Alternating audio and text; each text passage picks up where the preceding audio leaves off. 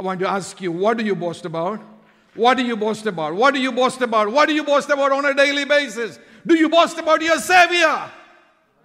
What is the place of your Savior in your thinking? What is the place of your Savior, the position your Savior has in your mindset? We are all worried about the cars we drive. We are all worried about the zip code where we live. We are all worried about the money that we have in the bank. We are all worried about uh, so many other things. You know what? We have become just like the world.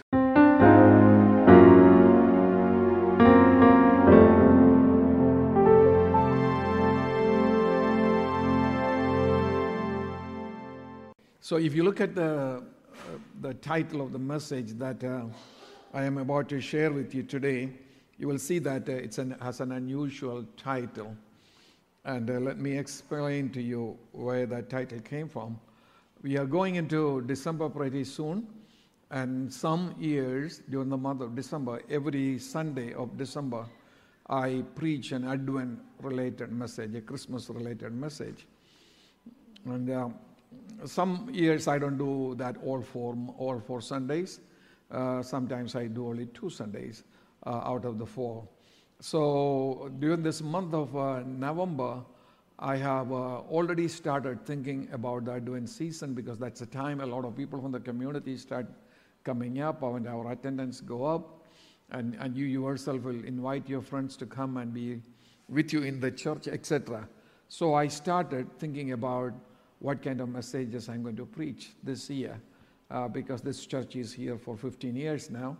Uh, I don't want to preach the same message I preached last year or the year before that. So I started thinking during the month of November, and I had an idea that uh, this year, I, instead of the Gospels, I'm going to go through the epistles, uh, epistles, that book, the book of Acts and the epistles that follows that, and I'm going to preach. Uh, and trying to come up with uh, Christmas messages uh, from those books. And when I was uh, evaluating those books, I was surprised that I cannot do it. I was very surprised to find out that I cannot do it. Because except for one reference in the Second Timothy, um, there is no reference about the birth of Jesus once you go past the four Gospels. From the book of Acts, and you in the epistles of Apostle Paul, epistles written by Peter, John, et cetera, there is absolutely no mention about the birth of Jesus or about the childhood of Jesus, where Jesus lived, how long he lived, and, and even no references about any of the miracles that he did. And that really, really surprised me. The very first message of the church is given to us in Acts chapter two. Now, if you look at Acts chapter two, you know, there are a lot of scripture references taken from the Old Testament. And if you take that out and look at the points that Apostle Peter was making, the very first message the church preached to the people in Jerusalem, Peter never talks about where Jesus lived, whether he lived in Galilee or what. He, he never talks about the miracles that Jesus did. He never talks about um, how long he lived. He never asked, don't you know his parents, his brothers, sisters? None of that is in the, not even in the very first message that the church preached. All you see is that from the book of Acts onwards, the only importance is given to the last one week of the life of Jesus. Are you with me? And even other, I mean, you know that it's all about Jesus. It's all about Jesus. Every epistle is about Jesus. Every book in the New Testament is about Jesus. But you are surprised to find out that as far as the biography of Jesus is concerned, they only talk about the last one week in the life of Jesus, what we call the Passion Week, the week during which Jesus was crucified. So if you look at Uh, Um, uh, uh, uh, Acts chapter two, you will see that it talks about he died. The fact that he acknowledges that he died, but he says that the death could not hold him. And then he says he was able to break loose of the bondage of death. And then he says he was resurrected. And then he says he was he ascended to heaven, and he has is sitting on the right hand side of the Father. And he concludes that message by saying that, but this same Jesus has been made the Lord and King by God Almighty. Amen. He's going to reign. And that's the, as far as the church was concerned, that was the most important thing. And do you know another thing I want to tell you? That uh, some of the other books were written before the Gospels. Just because Gospels come at the front of the New Testament, it doesn't mean that those were the, those were the books that was written first. First Corinthians probably was one of the first books that was written about twenty years after the ascension of Jesus. And uh, then some people say that uh, James, the book of James was written around that same time. But uh, if you look at any, all of these books, you will see that all of them highlights the last one week of the life of Jesus. That means well, the emphasis was on the death of Jesus and how he died, why he died, what happened because he died, and what's at the end of his life, how he came back from death. And, and you know, so basically, you know what they are trying to tell us? They want to know about the impact of the life of Jesus, not the biography of the life of Jesus. That was a revelation for me because, you know, I'm a pastor for almost thirty years now, thirty plus years now, thirty-four years now. And, you know, this is the first time I, I started thinking along that line because every time, that's the beauty of studying Bible. If you don't study Bible, you know, you can just say the same message three hundred sixty-five days for fifty years and get away with that. But when you study the Bible, you, you cannot do that. You have, you always find out new things, new dimensions, and, uh, and, and Bible always surprise you. And uh, so I realized that, uh, that uh, as far as the church was concerned, Christmas was not the most important thing in their life. They, I mean, we are not against celebrating Christmas. We will be celebrating Christmas in this church. And uh, all of you will be celebrating Christmas. It has its place in uh, in uh, religious calendar of Christianity. But that was not the big thing for them. That was not the big thing for them. You know, once Jesus died, and uh, until Jesus died, they looked at Jesus one way. And once Jesus resurrected, they looked at Jesus a different way. Until then, that was important. So, you know, gospel were written, um, written later. And, by, uh, and you know, the, among the four Gospels, the most meticulous Gospel is the Gospel of Luke. And Luke tells us that he decided to inquire about all these stories about Jesus and put them together so you have a biographical sketch of Jesus. I believe, I believe after my studies this week and meditation this week, I believe Luke was asked by Apostle Paul to write that book because Paul was going around talking about Jesus, how he died, how he became into this world as the savior of mankind, and how he went to the cross and how he died, and by his death, how he conquered death, and, and how he resurrected, and now how he's the Lord and savior of all mankind now. So who he is preaching to? Paul was preaching to Gentiles, not Jewish people. So a lot of those Gentile believers wanted to know, okay, you are telling us about Jesus. Tell us more about this Jesus. What else happened in the life of Jesus? Amen. You're only talking about his death. Only talking about how he became our Savior. But we want to know more about Jesus. So that's what prompted Luke to write the Gospel of Luke, so that he can give us a biographical sketch of Jesus. And, uh, and then we know that there are three more Gospels, or four Gospels became the canon of the New Testament. So, this, so when you look at the, uh, the life of Apostle Paul, who wrote most of the New Testament, that's what we're going to see. Okay, if, if this was not important, what was important to Paul? That's where my mind went, you know, from there. If he was not that concerned about where Jesus, where Jesus was born, or where Jesus lived, or how long Jesus lived, what was he really concerned about? And I came, my eyes were open to a lot of things, and I'm going to show you uh, five different uh, points. When you go to the next slide, you will you see a, a picture of uh, Jesus. Of course, not the real picture, somebody drew this.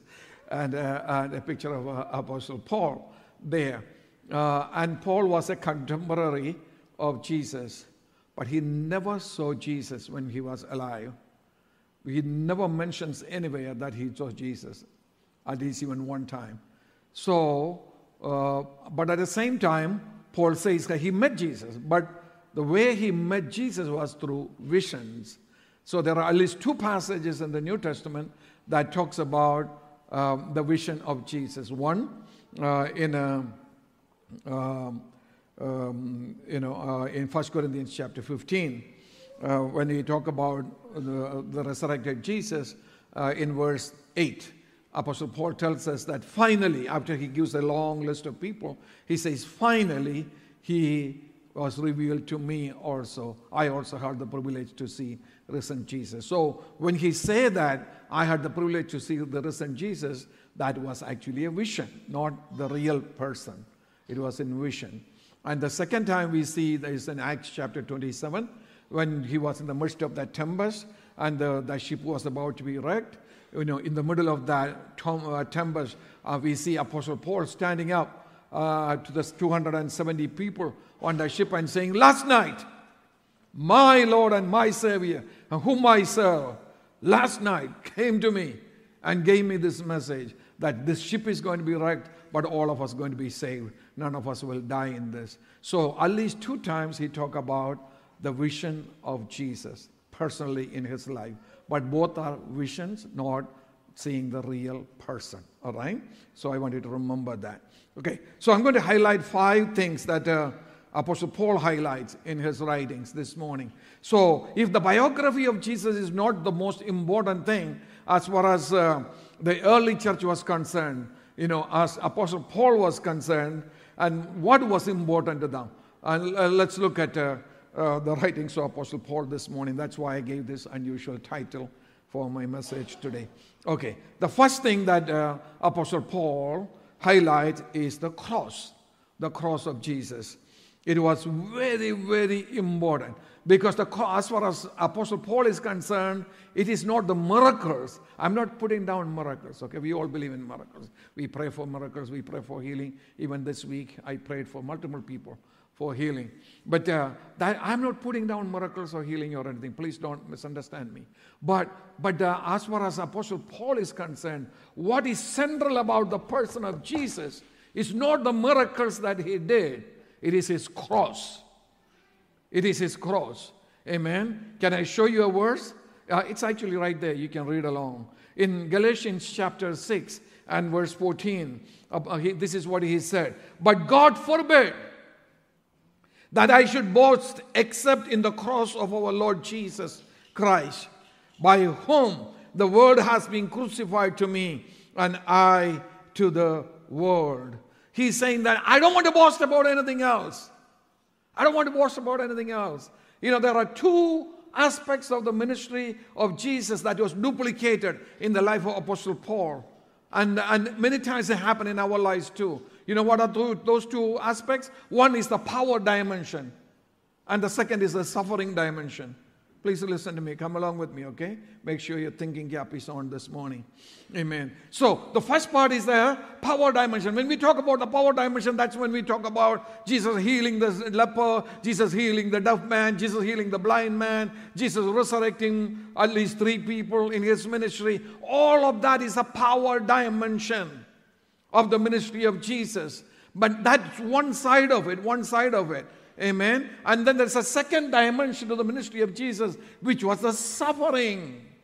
The suffering that he went through during that Passion Week. So these two aspects were du- duplicated in the life of Apostle Paul. Apostle Paul did a lot of miracles in his ministry. During the book of Acts, Acts we can see that many miracles were done by his hand. In places like uh, Ephesus, Lystra, different cities are mentioned in that book where miracles happen. And uh, one time even he brought back a dead man, a young man. So, but but but uh, but after thinking about all of that mention of the ministry, everyone talks about, if you ask any person who claims himself anointed, you always talk about deliverance, deliverance, deliverance, deliverance, deliverance. That's all we talk about. Because we are so caught up on the power dimension. Not that it is wrong. Not that it is not there, but how do you look at it? How do you evaluate it when you look at the Jesus versus you? Amen? So Apostle Paul is saying that, yes, all these miracles happened in my ministry, but when I look back at my life, when I look back at what happened to me, when I look back at all these pioneer believers who have come to believe in Jesus Christ, I don't want to boast about the miracles. I don't want to boast about the miracles that happened by my hand. I want to boast about only one thing, and that is the cross of my Savior. Hallelujah! Hallelujah! It's not the miracles that saves people. It's the cross that saves people. It's not the miracles that transform people. It's the cross that transforms people. Oh, hallelujah. And you know what we have seen? We are having eyewitnesses to this because we are all Pentecostal people. And people come, people pray, people get their deliverance. You never see them again. You know why? They got the power dimension. They witnessed the power dimension, but they did not come to the foot of the cross. Are you with me? Amen. Even the ministers who ministered that night did not lift up the cross of Christ. They only talked about the power dimension. What did Jesus say? If I be lifted up, if I be lifted up, I will all draw, I will draw all men unto me. If you want to see your relatives saved, lift up the cross. If you want to see your family members saved, lift up the cross. If you want to see society changed, lift up the cross. Amen. Because it's a cross that transformed humanity. Hallelujah. It is a cross that transformed Apostle Paul, who was a religious nutcase. A terrorist in our modern terminology. He was actually a religious terrorist. But that man got turned around. That man got transformed.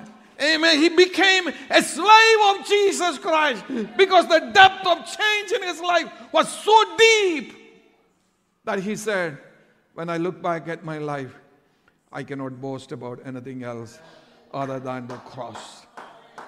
Other than the cross. Amen. Hallelujah.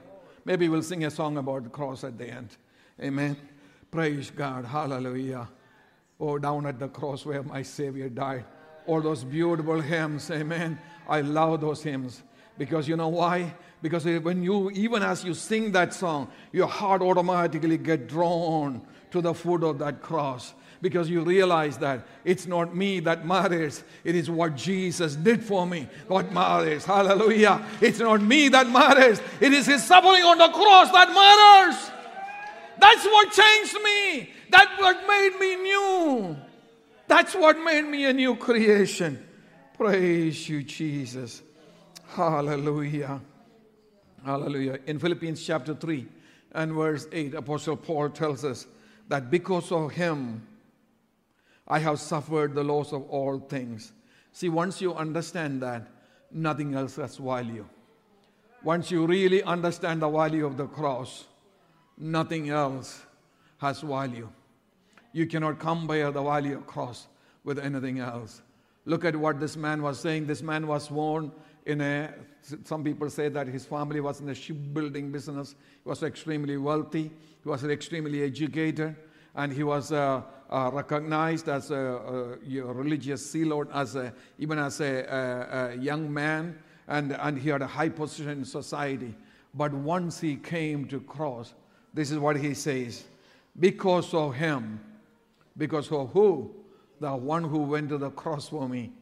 I have suffered the loss of all things and considered them as dung. You know what he was saying? In those days, they had no cars. Rome was a rich city, right? Romans were ruling the world, and there were chariots everywhere. And chariots were, were pulled by horses. And you know that as horses go by the road, you know, they put their, deposit their dung all over the road. And so Apostle Paul is saying that, now that I know the real value of the cross, when I look at everything else, amen, I heard, I, bo- I used to boast about. Listen, I'm going to talk about transformation this morning, okay? I hope you are, don't get offended. And even if you get offended, I don't care. I'm going to say this anyway. Amen. So, so I want to talk about transformation. Because this man is saying that, I used to boast about a lot of things at one time. And he gives us a little glimpse of that in Second Corinthians chapter twelve, where he started saying that, I am a Hebrew of Hebrews. I'm a Jew of Jews. I'm a perfect Jew. I didn't Jew, join the Jewish religion. I, we have been Jews since the time of Abraham. So I have a lineage. I have a heritage. I have so much to boast about. I can boast about my dad. I can boast about my dad's business. I can talk about the money that we have. I can talk about the education I got as a young person. I can talk about sitting at the feet of Gamaliel, which was a very high-priced achievement in that generation. One of the few people who got the privilege to sit at the feet of Gamaliel and learn directly from Gamaliel. I can boast about all of these things. And I used to boast about all of these things. But now that I know the real value of the cross, all of that is like dung to me. All of that is like dung to me. Children of God, we need a transformation. We need a transformation. We need a new appreciation. We need a new appreciation about the cross of Jesus. Amen. Hallelujah. We have been drawn by the culture too much. We have been drawn by the T V too much. We have been drawn by the social media too much. We are still, we, we, even as Christians, we are still really competing with the Jones out there. Hallelujah. Amen. It's natural. It's natural when you live in a city like uh, New York that has so many, not millionaires, but billionaires. It's natural to draw a comparison between you and them. But I want to tell you, you should not look at life that way. You know why? Because cross should be preeminent in your life. Once you become a child of God, amen, nothing else matters. Amen. Apostle Paul is saying that I used to boast about all these things at one time. But when I became a real child of God, none of this matters. None of this matters. It is just like dung to me. I want to ask you, what do you boast about? What do you boast about? What do you boast about? What do you boast about on a daily basis? Do you boast about your Savior? What is the place of your Savior in your thinking? What is the place of your Savior, the position your Savior has in your mindset? We are all worried about the cars we drive. We are worried about the zip code where we live. We are all worried about the money that we have in the bank. We are all worried about uh, so many other things. You know what? We have become just like the world. We have become just like the world. That's why the world look at us and say, we don't see any difference in you. We don't see any difference in you. You know why they say that? Because they know that we think just like them. We may not do everything that they do. We may not commit all the sins that they commit, but we think just like them. And the world can see through us. And the world says, I don't see any difference in you. You say you are a Christian, but I don't see any difference in you. Let's come back to the cross. Let's come back to the cross. Let's come back to the cross. Come on, somebody, somebody here, somebody here, somebody here who gets my message this morning. Somebody who understands my message this morning. Let's make up our mind to come back to the cross. Let cross be preeminent. Let everything else become dung in our lives. Enjoy the blessings that God gave you. Enjoy the blessings that God gave you. But don't boast about it. Let's boast about our Savior. Hallelujah. Hallelujah. Hallelujah. Let us lift up uh, the cross of Christ. The second, second thing I noticed, go to the next slide, is that uh, Paul uh, emphasizes the mind of Christ. The mind of Christ. In First Corinthians chapter two and verse sixteen,